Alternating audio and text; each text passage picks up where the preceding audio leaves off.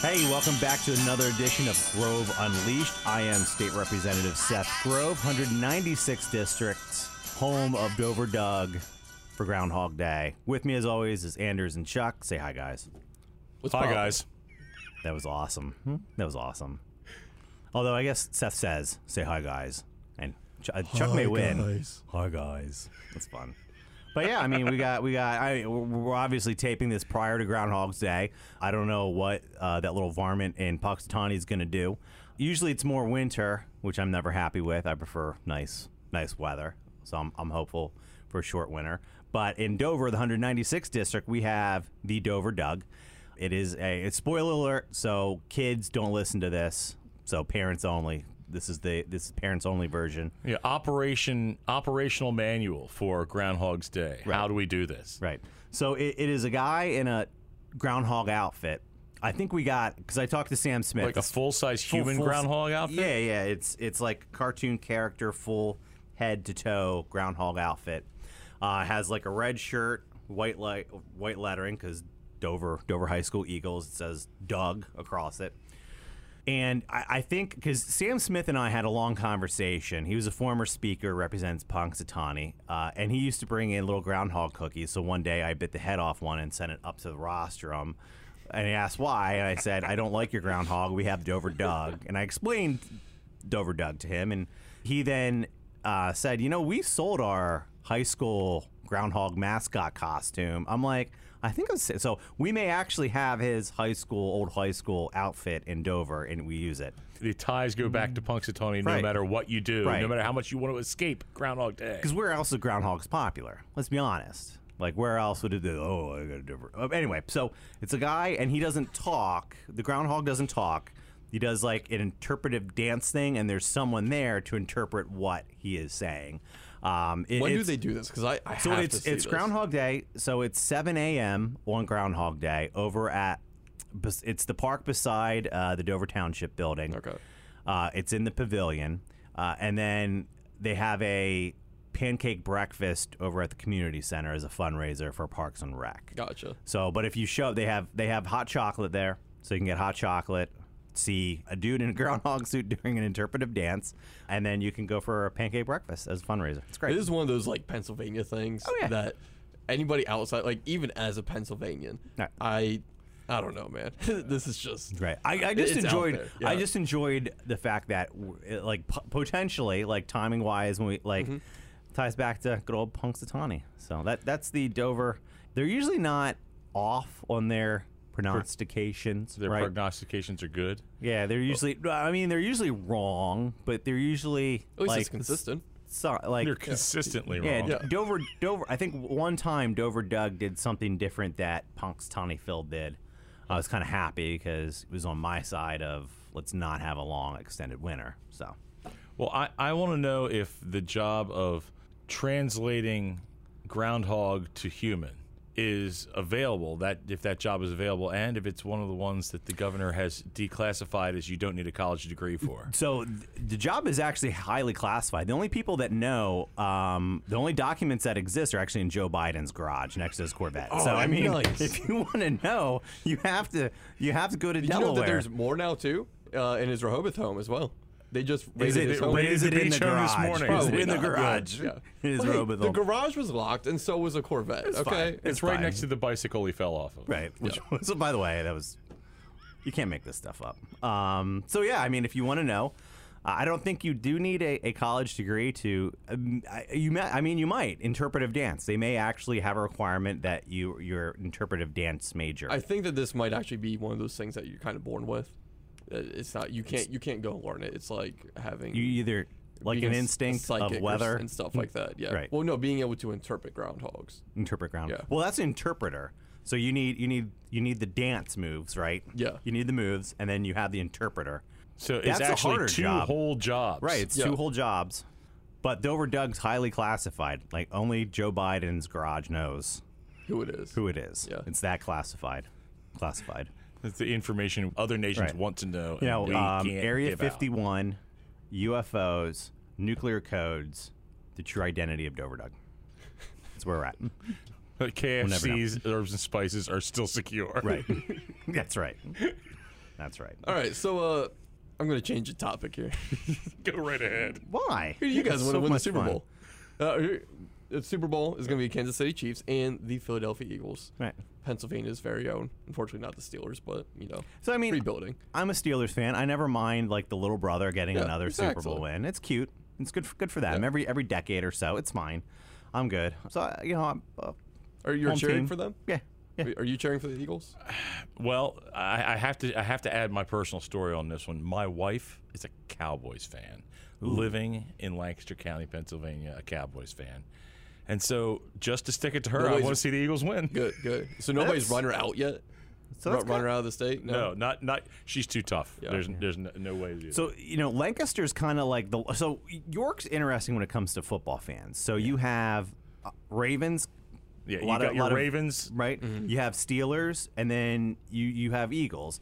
But really, the big line in the sand for for for diehard Eagles fans is the Susquehanna River. Like Yeah. Lancaster is Eagles country. Eagles country, right? And as You- soon as you cross the river, River- into York, you're you're in Right. Ravens land. right? No, Well, no, no, no, no. We'll Okay, never. uh, understand. I mean, I, come the- from the southern end of Right, Lancaster there's, County, there's and a so large, there there's a large contingent, right? all right, all right, all right, all right. But it is like when I visit schools, it it is heavy Steelers, Baltimore Ravens. So when I go to the schools in the 196 district, kids are wearing their stuff, and I ask them, and you know I'm Steelers fan, I get cheered and booed, and you know yeah, there's the, there are Cowboys fans, there's some Redskins fans, because there is a large contingent of Yorkers. Commanders. the Commanders. That's right. How I- dare you? I, I I feel so bad.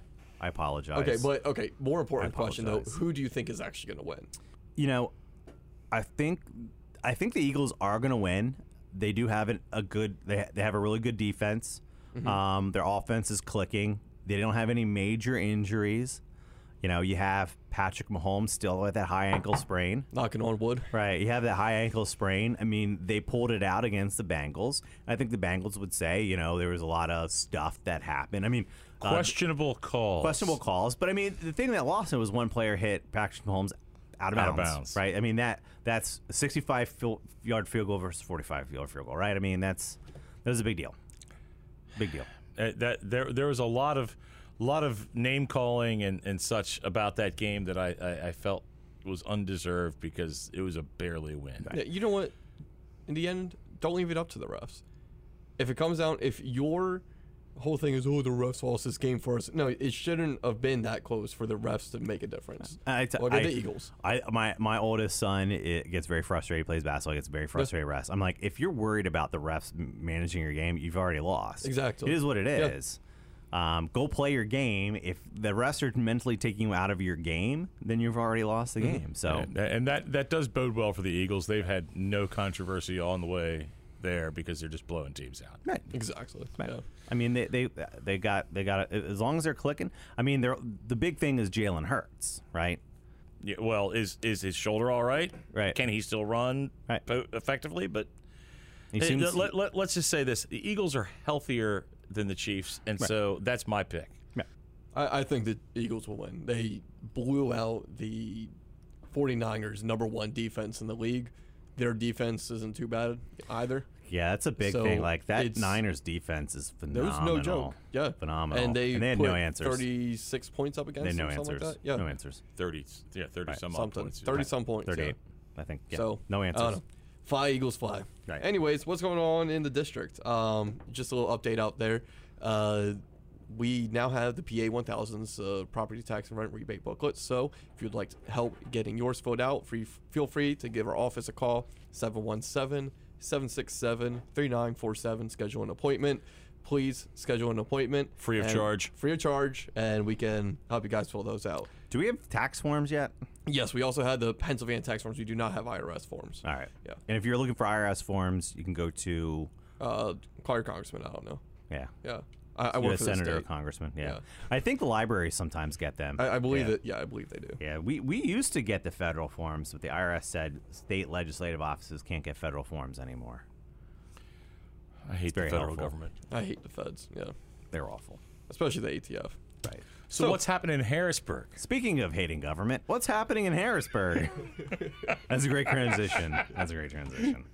Um, you know, I we, we've been we've been trying to do work. Like I, I, I enjoy work. I don't like being idle. I like doing stuff. Yeah, trying is the oper- operative word here. Right, and, and we're, we're, we're pulling out all the stops to, to, to get to work. I mean, at this point, it's been five weeks. January 3rd, we are swearing in ceremony. The current speaker, who broke all his promises and locked the doors of the House, refused to call session. He's starting a hissy fit. He wanted, until my single issue is done, you shall not do anything. He closed down the bill room, so we can't introduce. We have we have 352 co-sponsorship memos between House and Democrats. That's potential 352 bills over the past few weeks, five weeks.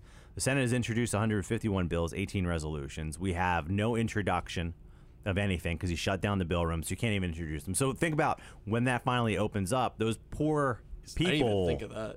are going to have a huge backlog. And it, how it works is you you take what you call it a blue back, so it's your like draft bill. You take it to the bill room. You have some paperwork to fill out. They'll log it in and give it a bill number, and then everything goes up to the speaker's office. So the poor sucker in the speaker's office, whoever the speaker hires, they have to then get these bills and then assign them to a committee. So there's going to be a huge logjam of all this stuff. That assumes we do have committees by that point. Right, assuming mm-hmm. you have you're back in session, you have rules, committees have organized, and you can like refer bills and the bill. Like this is all process stuff that And none of it has has to happen. begun. Right, so it, it's it's very frustrating. At least open the bill room to start that process going. Allow members to introduce, get someone in there, and listen. If the speaker, we don't have committees that can't be referred. That's the speaker's problem. If he wants 352 bills sitting in his office because he doesn't want to call us back, that's his problem. Don't punish the people in the Right. The, the poor chief clerk's office, the people working for CORE who have to deal with this, they should not be penalized because of the failure of one person to understand how this stuff works. in the not so much failure, just the absolute incompetency of them. It is. It's Absolutely. But And- you've kept your committee busy. Yeah, I mean, I mean, I don't, I don't have a committee because we're not organized, but as you know, leadership team right across the desk uh, during swearing in ceremony, we, we tried. Me, me and um, Josh Kail, he's our chairman of the Republican Policy Committee. We've been tag teaming on some hearings. It, these are hearings. What I'm doing within my roundtables are hearings I would have done as a majority chairman because number one, we have a lot of new members over the past few elections. I want to make sure they have a fundamental base of understanding of government finances and particularly the policies and the issues that are behind each number. Like you, you see, you see the spreadsheet. Each number, each line item, there's a policy driving that. So if you don't understand the policy, you will never understand the numbers. If you want to change the numbers, you got to change the policy. That's a key, and the policy changes are often the tougher thing to change. Any, anyone can say, "Well, we want to spend less here." Correct. What changes do you have to make to the language of the policy, Right. And that you can get past? Right. And there, there's some there's some things it's discretionary that you don't need, but it's a small amount, and that's the stuff everybody likes. Like all the money that goes to school districts outside of pension payments is discretionary. Like we don't have to do basic ed, we don't have to do special, we don't have to do a lot of that stuff. But it's not like we're not going to do that. So uh, the impact, right, of the pol- of the underlying numbers of the realities of that forces it to be a mandated expenditure. So you got to have those understandings and, and, and background. So policy committee did a hearing on Senate Bill One. It's three proposed constitutional amendments. For a background, last session we passed a slew of constitutional amendments coming back in, and you have to pass two consecutive sessions, and it goes to on the ballot, the next ballot for voter approval. Right? It's basically a conversation between the General Assembly and the citizens of the Commonwealth of Pennsylvania. This whole Speaker Rozzi thing is because of that, because the Department of State under Governor Wolf, former Governor Wolf, screwed up proper notification. Uh, there was a constitutional amendment on statute of limitations for victims of um, Child sexual abuse. yeah, child sexual abuse. Um, never got it on the ballot. So Mark Rozzi's a, a key component of that. He wants that done. That's on there. Voter ID and then regulatory reform. Because No, I would like to get into that one a little bit more. reg Uh, reform or voter ID? regulatory Yeah. reform, um, because a lot of you, you have two very hot topic issues, right? The sexual abuse reform and then the voter ID reform, which are you know two huge things. But a lot of people are overlooking this constitutional amendment, uh, which would provide essentially the General Assembly veto power for regulations, if I'm understanding it correctly. Yeah, basically. So, so uh, one thing about regulations that you have to understand. So, like, if you go back 150 years, there weren't regulations. The General Assembly would pass laws, and state agencies would would execute.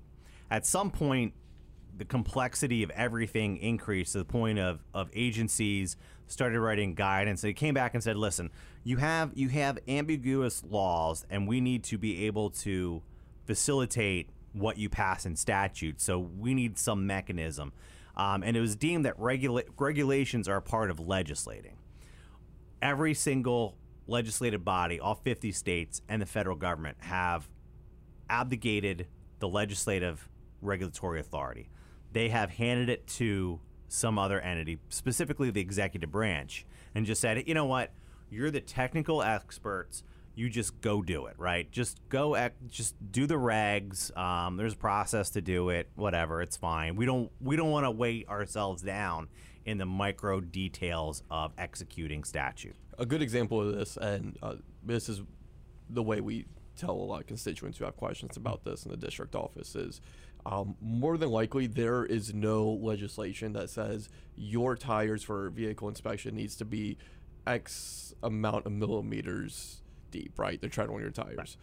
However, there is more than likely regulation that says your tires need to be in good shape but then it is PennDOT and their agencies that says, okay, this is what we define as being in good shape. Your tread needs to have this amount. Your tires have to have this amount of tread on it. Yeah. So, and I- think it's rightfully so. Like agencies know their programs best, how, how to mm-hmm. direct. The problem is it's the runaway regulations, right? When we pass statute A and regulations come out that have nothing to do with with A, and they they the the, the administration looks at it and says, okay, we have a, a small window we can use this phrase to something we want to do, and we're going to drive it out this other way and you basically bastardize the statute into these regs that you never envisioned are onerous, uh, require a lot of paperwork, and don't go to the limited scope of what that statute says. That's where the problem is. And there's no process in place for anyone to really stop that from happening. So, part of what we're trying to do is say, if the General Assembly, if the House and Senate pass a concurrent resolution, which means one chamber introduces a concurrent resolution, they pass it to the next chamber and they pass it, that regulation will be voided. It allows us to, to reinstate our legislative authority over this process to say, no state agencies, that's not what we said we wanted you to do. We're rescinding it. Go back to scratch. Basically, they're using a, a small language loophole to, to kick open a door and do whatever they want in Right. this. And, and this is reining that back in and saying, no, we gave you language for a reason. And I think the biggest example of this right now, you look at the ATF, right? Now, granted, that's on a federal level. Right. But look at the ATF, what they're doing with the National Firearms Act. Correct. And how they are going to be making millions of Americans felons within 120 days because of a pistol brace uh, definition. By That saying they're making them safer. Exactly. Yeah. Now we do, we do have statute. and It's it's a it hasn't been a bad model. Most states look to Pennsylvania as a model for for regulations. We have the Independent Regulatory Reform Commission. It's five people who chair that. Four appointed by the General Assembly, each caucus, so two Republicans, two Democrats, and then the governor appoints the fifth person which means if your party is in control, you pass, or if your party has a governor's office, you pass whatever regs you want because you got three votes, two votes. Now, they're supposed to be independent, and there's a process that has been long standardized that if the General Assembly rejects a regulation by a vote of the two standing committees that have oversight, IRC, the Independent Regulatory Reform Commission, will not move forward on that reg. Under the Wolf regime, eight years straight, IRC has approved every single regulation that the General Assembly has said no to.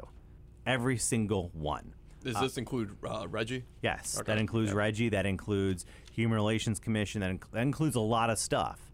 So it's overly problematic because they're not independent. And at the end of the day, governor controls it, right? Governor controls that entire process of which the and again the General Assembly gave gave up their authority to do in the first place. I, I would argue it's probably an unconstitutional authority. Like we gave away our own authority unconstitutionally. Like I, I don't. The Constitution's very clear. The power to legislate is held in the General Assembly, not the governor's office. Regulation is a form of legislating. So I I think it was unconstitutional back in the day. But again, it's going back to how do you do those technical things. Uh, at the end of the day, we should have a final say, or the General Assembly should create an entity that actually does the regs ourselves and work in conjunction with the state agencies. That is the actual process. Now, that's us creating a new bureaucracy, the whole nine yards, but it should be controlled by the General Assembly. So this is this is kind of a faster way using the current practice to regain our authority back in. So it's important. Obviously, voter ID is huge support um, amongst voters nationally and in Pennsylvania. Uh, it was a really good hearing. We had uh, one of my favorites, Ohio Secretary of State Frank LaRose, advocating for, for voter ID change. Obviously, Ohio, Ohio just expanded their, their voter ID practices uh, over there. And from what we see, it's no one gets disenfranchised by voter ID in states that we see, and voter widely turnout supported increases. by by by folks Right. across Right. the aisle. Uh, it- it- outside of this building, it seems like most people just agree with it. Right, right. Easy win. Um, and then we've been doing, as far as the House Appropriations Committee, I, as chairman, been leading roundtable discussions. Again, the goal is to educate individuals on where we're at financially and, and all the things that come with, with a budget and the finances of the Commonwealth. And once again, we are not in actual committee sessions here. This is the House Republicans getting together and doing their job Right. when other folks are not doing their job. Correct. It's been eerily silent in Harrisburg outside of House Republicans getting back to work and trying to um, tackle issues because we're here to address policy, right?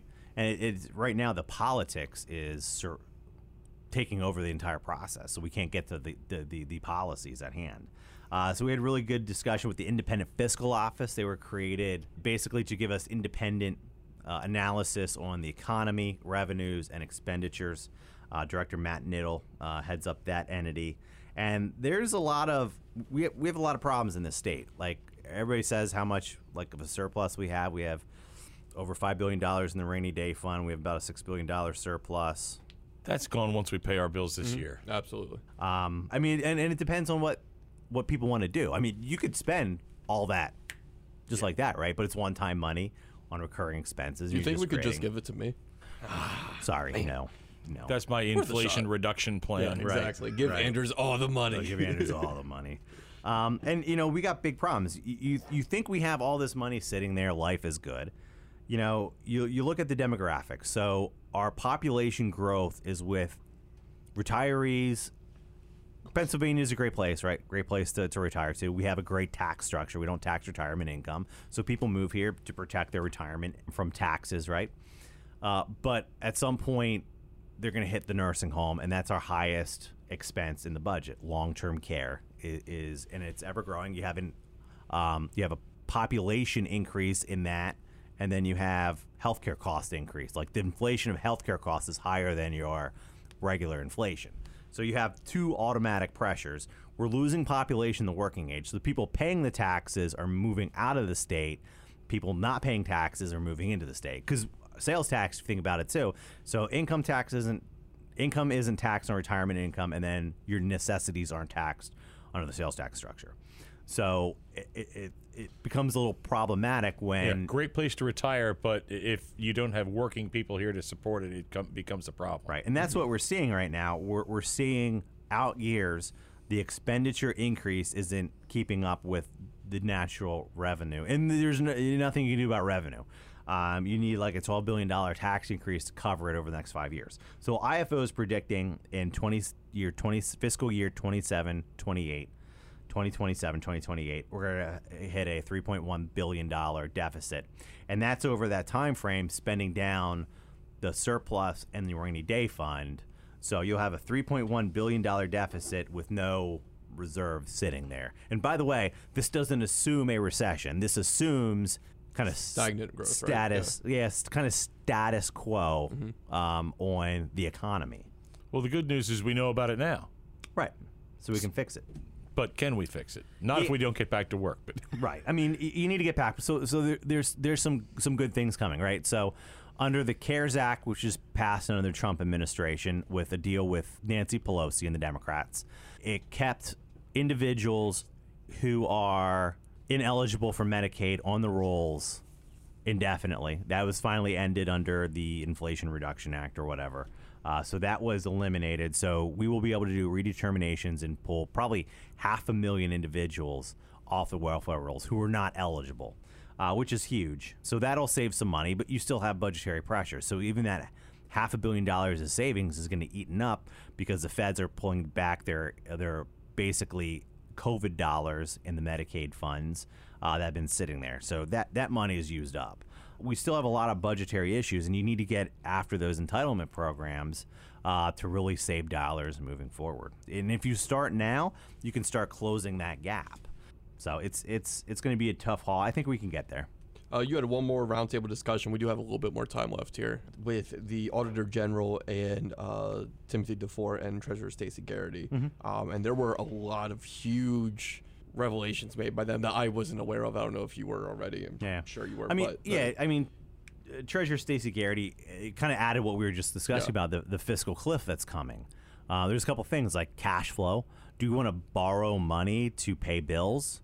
That's going to come once these this federal dollars go, and if you spend down all the reserve funds, you're now, and it's a complete waste of money. You're not helping anybody by borrowing money to pay bills. and then you're back in that cash flow. You're in right? that loop that the federal government's in with Right. borrowing limits, and and that's just bad news. Right. No. Um, and then she agreed, like, you have to be fiscally responsible. Don't use one time revenues for recurring expenses. Like, be smart. If we start addressing it now, uh, you make it better year after year. Don't go hog wild on the spending. You have to be restrained because we know what's coming. And by the way, all this analysis is without a recession.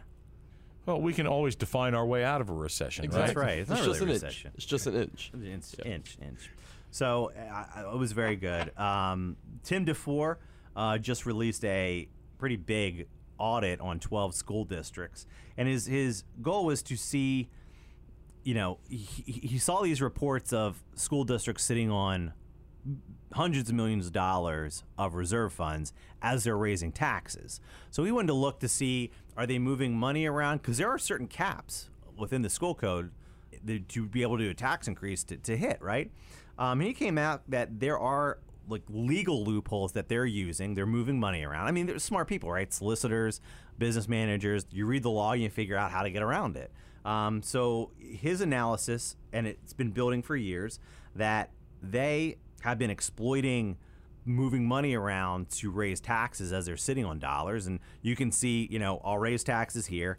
Our fund balance continues to increase. I raise taxes, and, and and there's budgeting stuff they do, right? So we've given new money to school districts every single year. School districts in the financial documents will say, you know, they'll they'll underestimate revenues and then overestimate expenditures. You create a gap. For the state, they'll they'll say, you know, state funding, we're going to assume you're flat.